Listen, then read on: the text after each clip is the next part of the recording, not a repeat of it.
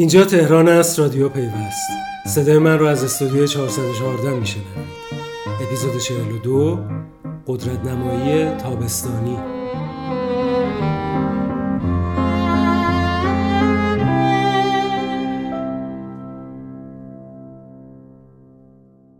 سلام. صدای مینا نوبهار و میسم قاسمی رو در اولین هفته تابستان داغ میشنوید. تابستانی که با بیابی، قطع برق و اعتصاب بازارهای مختلف آغاز شد.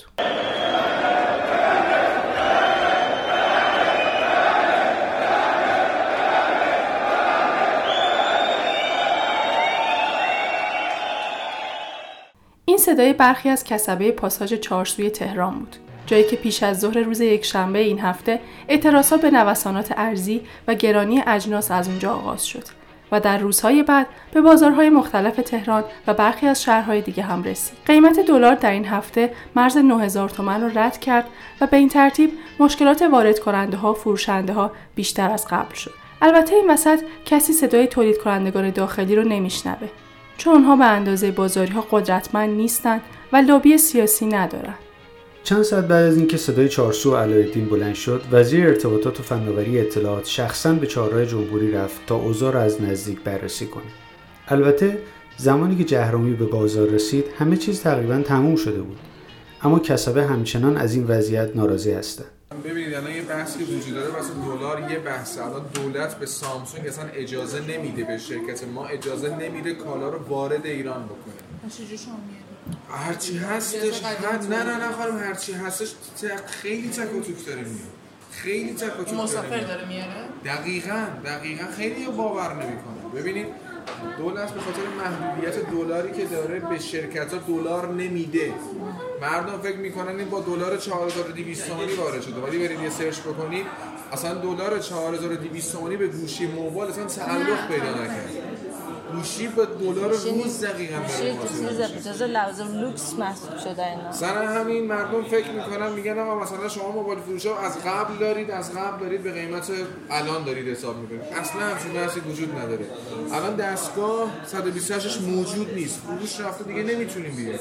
Note 8 موجود نیست. S8 Plus موجود نیست. S8 موجود نیست. خیلی از دستگاه دیگه مثلا J7 J5 موجود نیست. من اینکه ما نخواهیم نمی‌ذارن دیگه وارد ایران بشه دستگاه همون روز وزیر ارتباطات وعده داد نام شرکت های وارد کننده گوشی تلفن همراه و میزان ارزی که دریافت کردن رو منتشر کنه تا معلوم بشه مقصر گرونی ها چه کسانی هستن. یک شنبه شب جهرومی در یک مصاحبه تلفنی با بخش خبر 21 شبکه یک تلویزیون از برنامه های دولت برای مقابله با گران فروشی موبایل رونمایی کرد و گفت مرحله اول اینه که ما برای ایجاد شفافیت تمام شرکت هایی که ارز بهشون تخصیص پیدا کرده و شرکت هایی که تونستن گوشی تلفن رو از مبادی رسمی وارد کشور بکنن تا دقایق دیگه در از طریق روابط عمومی وزارت ارتباطات منتشر خواهد شد و این اطلاعات در اختیار همه قرار می‌گیره که شفافیت در بازار وجود داشته باشه. بخش اقدام دوم این هست که در رابطه با رعایت حقوق مصرف کننده و اونایی که گوشی ها رو گرفتن و اتحاف بهشون شده در این شرایط و ارز بیشتری فروختن در سامانه ثبت تلفن همراه که با کد دستوری ستاره 77 77 مربع هست گزینه ای رو قرار میدیم که مردم می‌تونن از طریق استعلام شماره سریال گوشی تلفن همراهشون استعلام بگیرن که آیا این گوشی که اونا خریداری کردن در بازار ارز 4200 تومانی بهش تخصیص پیدا کرده بوده یا خیر. و نکته سوم هم اینه که به لحاظ کلان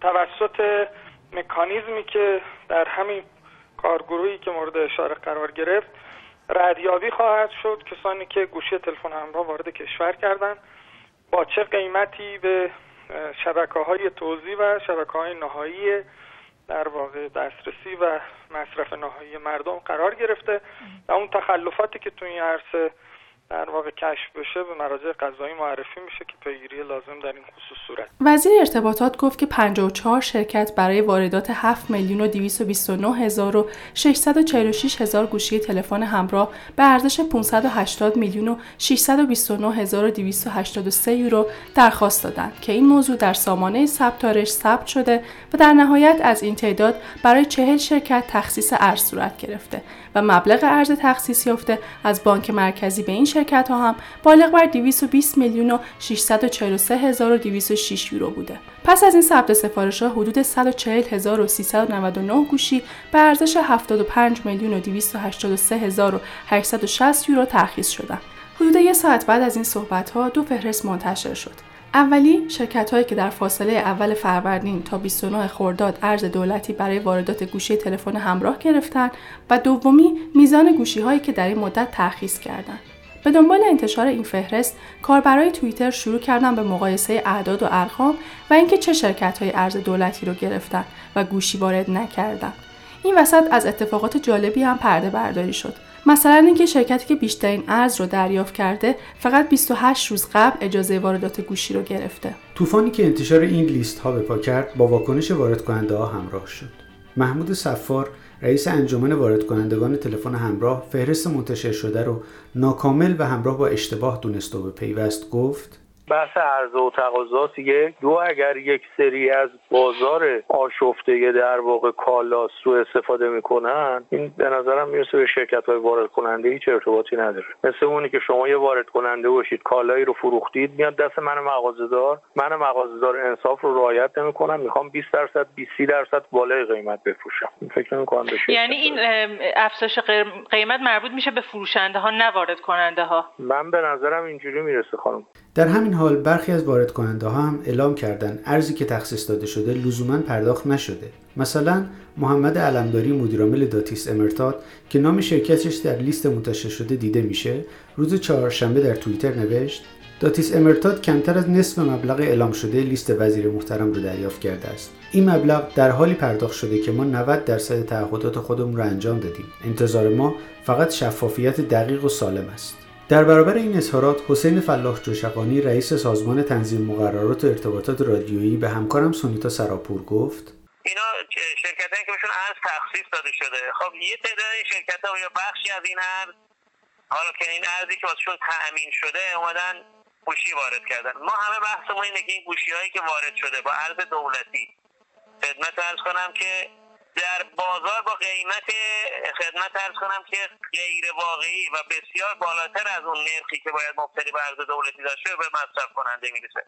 اینا دارن بررسی می‌کنن حالا اگر شرکتی در این وسط مدعی هستش که این ارز که بهش تخصیص داده تامین نشده اون مستندات رو ارائه می‌کنه به دستگاه نظارتی؟ میگه آقا به من ارزی ندادن تو گوشی بیارم. ما که اصلا روی این بحثی نداریم که بگیم اینا ارزا گرفتن یا مثلا در کاری دیگه استفاده کردن. ما اصلا بحث ما این نیست. کار وزارت ارتباطات هم این نیست. بحث ما این هستش. این گوشی ها وارد کشور هم اطلاعاتش این لیست شرکت هاست ما این شرکت ها این چیز بکنن. و همه را ما ارجاع دادیم به دستگاه نظارتی. خودمون دربارش قضاوت نکردیم. دستگاهی مثل سازمان تغییرات و سازمان حمایت اینا دارن بررسی می‌کنن. مطمئنا اگر شرکتی ارز واسش تامین نشده باشه خب اونجا مشخص میشه و اعلام میشه.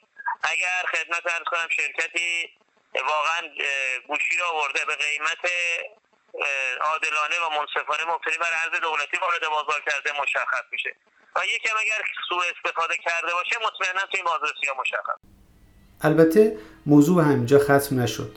سهشنبه شب وزیر ارتباطات از پیگیری موضوع گرانفروشی موبایل توسط سازمان تعذیرات حکومتی خبر داد و در توییترش نوشت اولین بازرسی تعذیراتی از یکی از شرکت‌های وارد کننده تلفن همراه صورت پذیرفت. بنابر گزارش دریافتی شرکت مزبور حدود 20 هزار گوشی آیفون وارد کرده که 15 هزار تای آن را یک جا و با دو میلیون تومان گرانتر از معمول به یک شرکت واگذار کرده و 5 هزار گوشی را در انبار موجود داشته است. جهرومی در پاسخ به کاربرانی که خواستار افشای نام این شرکت شدند، نام شرکت نودیس پرداز را ذکر کرد.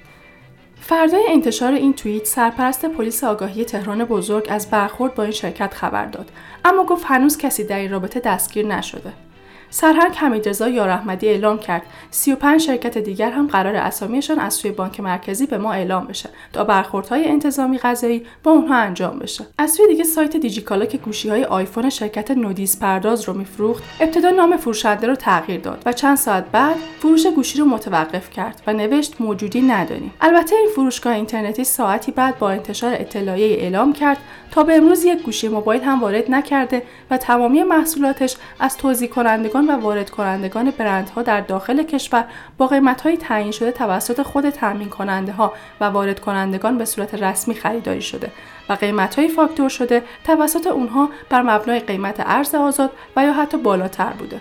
به این ترتیب دیجیکالا با پایینترین حاشیه سود مورد قبول نهادهای نظارتی کالا رو به دست مصرف کننده نهایی رسونده.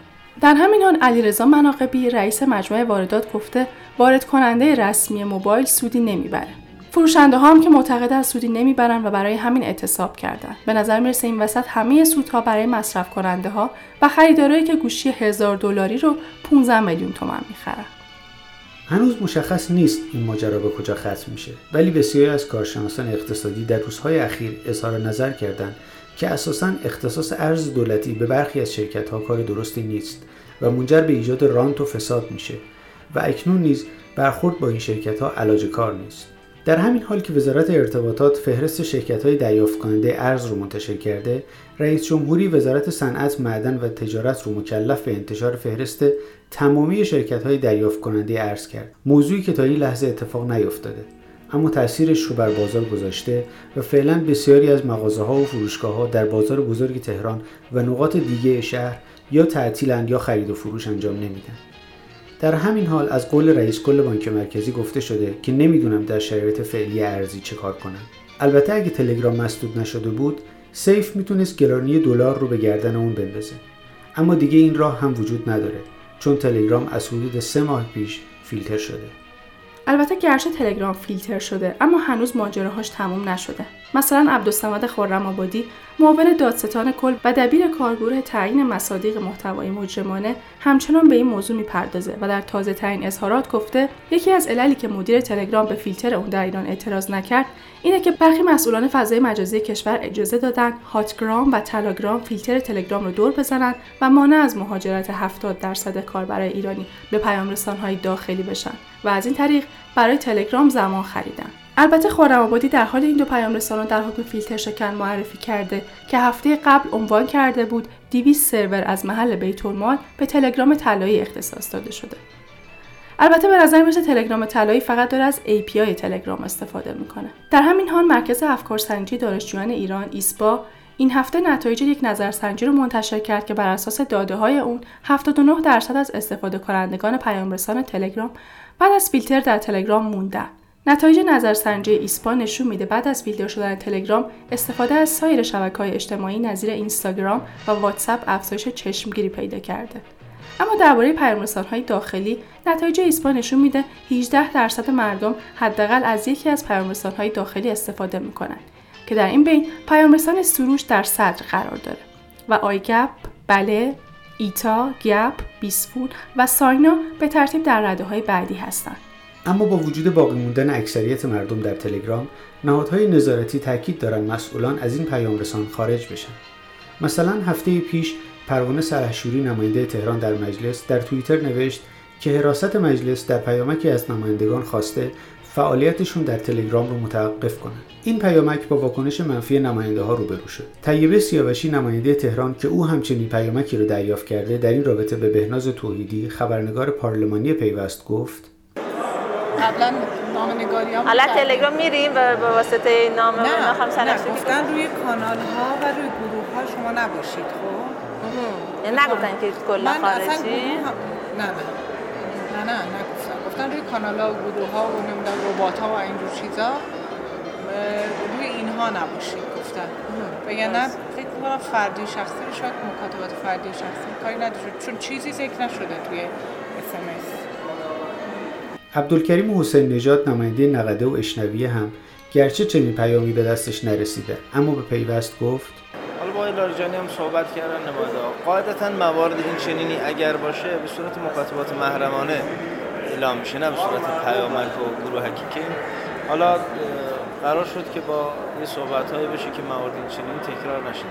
مثل اینکه داستان تلگرام تمومی نداره حتی اگه خودشم بخواد. اگه خاطرتون باشه هفته گذشته درباره مشکلات پرداختیارها صحبت کردیم. اما این هفته یه خبر عجیب دیگه در این رابطه منتشر شد. گویا در جلسه که پرداختیارها در بانک مرکزی داشتن گفته شده که دادستانی اصرار داره کسب و کارهایی که می‌خوان از پرداختیارها خدمات بگیرن باید قبلش از اتحادیه کشوری کسب و کارهای مجازی مجوز فعالیت گرفته باشن. و دلیل این اصرار رو هم اجرای کردن آییننامه ماده 87 قانون نظام سنفی اعلام کردن. البته بماند. آن زمان هم مرکز توسعه تجارت الکترونیکی و بسیاری از کسب و کارهای اینترنتی با این بخش از قانون مخالف بودند. اما به نظر می‌رسه اختلاف نظر به دریافت نماد اعتماد الکترونیکی موجب شده که کسب و کارها نه تنها باید جواز کسب بگیرن که باید نماد اعتماد الکترونیکی هم دریافت کنن هرچند بانک مرکزی با دریافت جواز کسب از سوی پذیرنده های پرداختیارها موافق نبود اما به نظر می‌رسه اصرار نماینده دادستانی پلیس فتا و وزارت اطلاعات حاضر در جلسه کار خودشو کرده. رضا الفت نسب سخنگوی اتحادیه کسب و کارهای مجازی میگه هنوز اتحادیه راهکار اجرایی برای صدور این تعداد جواز کسب رو نداره و از زمان تأسیس اتحادیه تا حالا فقط 600 جواز کسب صادر شده. اما به نظر می‌رسه که مشکل کار در الزام کسب و کارهای خانگی به دریافت جواز کسبه. الفت نسب به پیوست گفت به این شرکت بزرگ قطعا باید بیان جوازشون رو بگیرن. اصلا بحث نیست تو همین پروسه که خیلی هم ساده شده. اما خب اون کسب و کارهای خونگی و خورد و اینها دیگه ما دنبال این خیلی شرایط رو تسهیل کنیم. تا جایی که قانون به ما اجازه میده این شرایط ما انشالله تسهیلش می‌کنیم. شاید اصلا بحث اینا نتونن جواز کسب بگیرن. ما یک مجوزهای خاص مجوزهای موقت این چیزی که قانون به ما اجازه میدن انشالله همین زمان مشخص می‌کنیم و سریعا انشالله اجرایش می‌کنیم. اگر از تمام این داستان بگذریم قدرت و پولی که در ازای این تعداد واحد سنفی دریافت کننده جواز کسب نصیب اتحادیه میشه رو نباید فراموش کرد. اگر فقط به ازای صدور هر جواز کسب 100 هزار تومن دریافت بشه کاملا مشخصه که این اتحادیه در یک دور زمانی کوتاه چه میزان پول و قدرت در اختیار می‌گیره. اما در طرف مقابل بسیاری از ناظران معتقدند چنین الزامی کسب و کارهای کوچیک و خانگی رو نابود می‌کنه.